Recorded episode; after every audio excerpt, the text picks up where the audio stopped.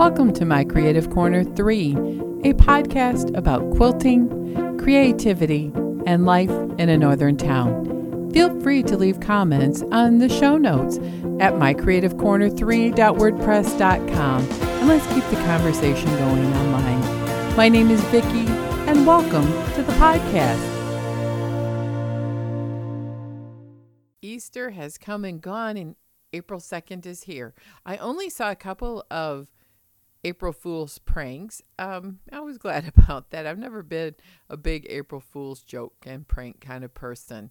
Did see a few cute little emails going around. Um, but other than that, it was a pretty low-key day. Spent the weekend with family and enjoyed everything that the weekend could give us.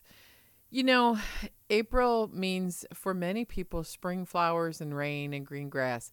No, not for northern Michigan. Um, we got snow last Friday and Saturday. Um, made our trip to go visit a family a little rough, but we it melted and we went Sunday. However, fifteen, one five, fifteen inches of snow is forecast between um, this evening through Thursday morning. I am not, not happy about it at all. I don't even know if we've got uh, gas for the snowblower. Uh, we do have a shovel, and I know that's by the back door where it needs to be in case I got to shovel my way to the car. So spring, that's typical. Um, we normally get a couple of big dumps of snow before it, old man winter calls it, a winter. May will slowly start to warm up. Generally speaking, we can't plant flowers until some point in June. Uh, but I've really got the spring bug. I, I'm wishing that the snow would go away so that I can start um, getting my fairy gardens in shape, because they took a little bit of a beating over the winter. I got to spruce them up. I have some plants to move, all the fun things. My garden is incredibly simple with a few border beds. And um, so my raised flower beds are where my fairy gardens are. They're really not very complicated. So an exciting thing that happened for me this week is that um, the local newspaper saw my Instagram account and reached out to me and had me be the featured artist on Friday. They wrote a nice little article about who inspires me, how long I've been quilting, some of the basic things, as well as a couple of photos. So in case you didn't know, I've been quilting since I was a small girl. My mother wanted to make baby quilts for my aunts who were having new babies. And we did the old template and cut them out, and we tied them because we didn't have the knowledge nor the machinery to be able to quilt something. Um, we didn't know how to hand quilt either. I was just a small girl. I, I helped trace the squares and cut them out, and mostly ironed and things like that. Um, I started out with being a very traditional quilter because that's how you learn. And Eleanor Burns was a huge part of learning the basics. She had a great show, and it was on, I want to say P B S. I checked out lots of her books, as well as a lot of the other people like Jenny Beyer, who wrote a lot of books and using fabrics and had a lot of quilt blocks in an encyclopedia almost type of uh, cataloging blocks. But what you know evolved was um, I met some people who were into more contemporary quilting. I absolutely loved the traditional blocks and, and the Civil War reproductions and things like that.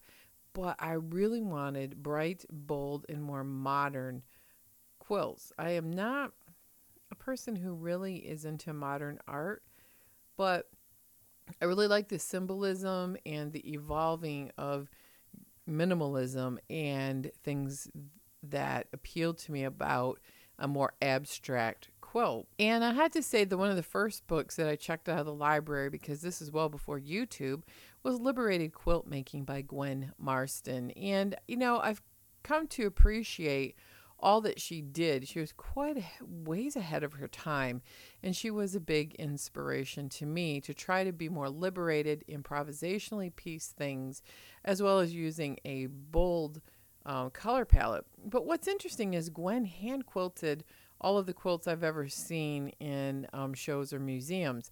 And I really am evolving more now from the Gwen Marston segue to Sheila Frampton Cooper. I really enjoyed her work last year at the Grand Rapids A Q S show. So that's where I started and my beginning of my quilt story. You know, I got more into quilting traditional quilts, though, when I went to have my own baby, and I wanted to learn how to make a, quote, proper quilt. I wanted it to be quilted, and I wanted to have some complicated quilt patterns, and I took lessons, and I had a friend show me the ropes on the basics. The rest, though, I pretty much picked up um, on my own through what we call the School of Hard Knocks. Some things worked, some things didn't. And I, I've always enjoyed color and the bold graphic design of quilting. So what I thought we would talk about the rest of the show are five things that I really love right now. And they're going to encompass a lot of things that are happening in my reading, Netflix, YouTube world, as well as quilting. So the first thing that I am really loving right now is a Netflix series. Now, Netflix and I have this love-hate relationship. I love to watch short shows, documentaries, and different things like that. What I really love about Netflix is the variety. There's all kinds of things. It's through different time periods. And I do enjoy that. What I don't like about Netflix is I can never find anything. I mean, going on people's recommendations and doing some research, but man, seriously, is there any easier way to find something to watch on Netflix? It, you know, if you have some good tips for me, please leave them in the comments. Um, but what I found is it popped up as new to Netflix and recommended, and is totally something I would never watch otherwise because I was really desperate for something to watch. It's called Ice Fantasy. And it is a show that has subtitles, and I believe it was filmed in China or maybe Taiwan or both. Um, it is, though, right up my alley because it's all about magic and immortals and mortals and people falling in love and adventure, and the kingdoms are all trying to um, either unify, and there's one bad guy who's trying to rule the world. And I really like these kind of shows. I'm going to guess that this show, maybe it was marketed for kids. It's kind of like a eighty episodes. So maybe it was a soap opera or a serial that was done every day, but I'm really enjoying it. We're on a big adventure. The main character is very, very likable. Um, there even is some, you know, anti-heroes in it. It's very complicated, and I don't know all the culture in the stories of Chinese um, legends and myths and fantasy stories, but it seems to follow a lot of the, um, you know, basic things that I would understand. Um, there's a couple things, you know, like I, you know, Dreamwalkers that I, that we had a couple of episodes on that I didn't quite get at first. And I'll be honest, there are some things you do have to suspend reality on here and just go with the story. There might be a couple little gaps in the plot that are slowly revealed or revealed later. Um, and you have to really pay attention. This is not a show, because it's subtitled, I cannot do handwork and then half watch, half listen. So Ice Fantasy, if you're really into something different and something exciting and all about magic and patronuses and good and evil. And I haven't, yeah, there was a dragon in one episode too. So it was perfect. Loved it. What book am I reading right now? As you know, I also have a love-hate relationship with books because um, reading them is hard for me. Um, maybe it's my A D H D, maybe it's just menopause. I don't know, but reading can be hard, and listening to audiobooks um, doesn't always work, and you know they're hard to find affordable ones. But I decided to purchase a special edition epi- um. book of The Alchemist, and it's really one of those, I read it a while ago um And I really enjoyed it. I'm going to look up. I can't remember who wrote it. And I'm sure it's one of these classic books that many people have read. And it's one of those that I'm really able to just read the story and let the story go and find some truisms for me throughout the story that um, really speak to me. It's one of those books that has a lot in a very small space. It's written by Paulo C O E L H O Coelho, I think. I'm not sure. And it's really a, a good story. And it's about adventure. And there's also some mysticism. And there's a little bit of a love story going. And I've only read the first chapter. And we've already gone through Um, prophetic dreams and meeting the wise man, going on a journey, having this love budding for a girl who doesn't even know he exists, and you know, all kinds of good stuff. So The Alchemist, I'm really loving that right now. The next thing that I'm loving is a YouTuber, um, Richie Castellano. He is a musician, singer, songwriter. He does a production company, and he is the guy who did all the parts to Bohemian Rhapsody. That made the rounds on YouTube a couple of years ago. Richie is also a professional musician, and he is currently touring um, with the Blue Oyster Cult band, and I really love them, and I'm hoping that we can get tickets in May and be able to go see Blue Oyster Cult here in Michigan. But what's the best about Richie is he podcasts. His podcast is called Band Geeks. I love because I'm totally a band geek. And the other thing about Richie is that he does a weekly live show. He has a tip jar, and if you tip him, you can write what song you would like to have him play. And he uses tracks from his library of the songs that he and a few of his friends who have added in. They did all the parts themselves. He is not singing to karaoke tracks. He's funny. He's witty. He's a geek. He loves Star Wars and all kinds of nerd things. He's very likable. His wife comes on and sings, and she is amazing. It is a couple of hour show that midweek is uh, really helps me get back into feeling calm, cool, and collected to finish the week out. What's great about this is that you can just listen to it and do other things. Um, it's it's a great show. It's like a live performance. He has lights and he has cameras going, different angles. He interacts with people who are talking to him. It's like his own little tribe of people. And it's pretty, pretty cool. The next thing that I am really loving is Electric Quilter eight. I upgraded from E Q six to E Q eight. And I have to say, the upgrade was totally worth it. Um, I'm having no problems getting things to publish to a P D F file. The layout is more a little more intuitive. It doesn't feel as old, clunky, and outdated as E Q six. I mean, E Q six was a really old program. I'm surprised my computer still ran it. So I'm working on recoloring Fusion four twelve, which was a quilt that I had in a Grand Rapids quilt show in two thousand thirteen. It's been a few years, and I do have the blocks all ready to go in the directions. But what I'm really um, bogged down is I'm going to have to take it back to a black and white drawing and recolor it so I get all of the correct yardages for the colors. This is a quilt that had ombre effect pinks as well as three or four other pinks, and I'm having trouble getting that to line up properly in my um, old program to the new program. But E Q eight is handling it quite well. What's happening is E Q six has got some old junky files that I just can't seem to get rid of so from that particular file. So I'm going to recolor it, and it's going to be great.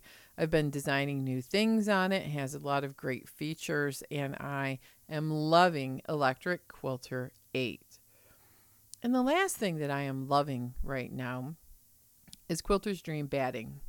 Quilter's Dream Batting, in fact, is sponsoring this month's podcast, and I am loving it not only because they're a sponsor, but because my customers also love Quilter's Dream Batting. I have, the last two or three quilts were all quilts that had Quilter's Dream. The first one was Quilter's Dream polyester, and that was the Quilt of Valor. Um, you can see that quilt in the show notes. It has great loft. It doesn't shift and slide all over like some polyesters, but it is needled, so it feels like needled cotton, but it's poly, and it will be very durable. Um, the other quilt that I did was uh, Quilter's Dream Orient. It is a bamboo blend version of their Quilter's Dream. It's softer, it's real drapey, makes a great soft quilt that's going to be used for babies or on the bed. And bamboo, you know, is supposed to be antimicrobial, so it'd be good for a quilt that was going to be used a lot and you didn't want to launder it all the time. Um, I really love that. The other quilt, I, Quilter's Dream I've used in the past is their one hundred percent cotton. I've used their cotton blends. Um, and the sample that I have that I've never used before is Quilter's Dream Wool. And I hope by the next podcast that I will be able to give you a full report on the wool. But I want to tell you, it is a little more expensive.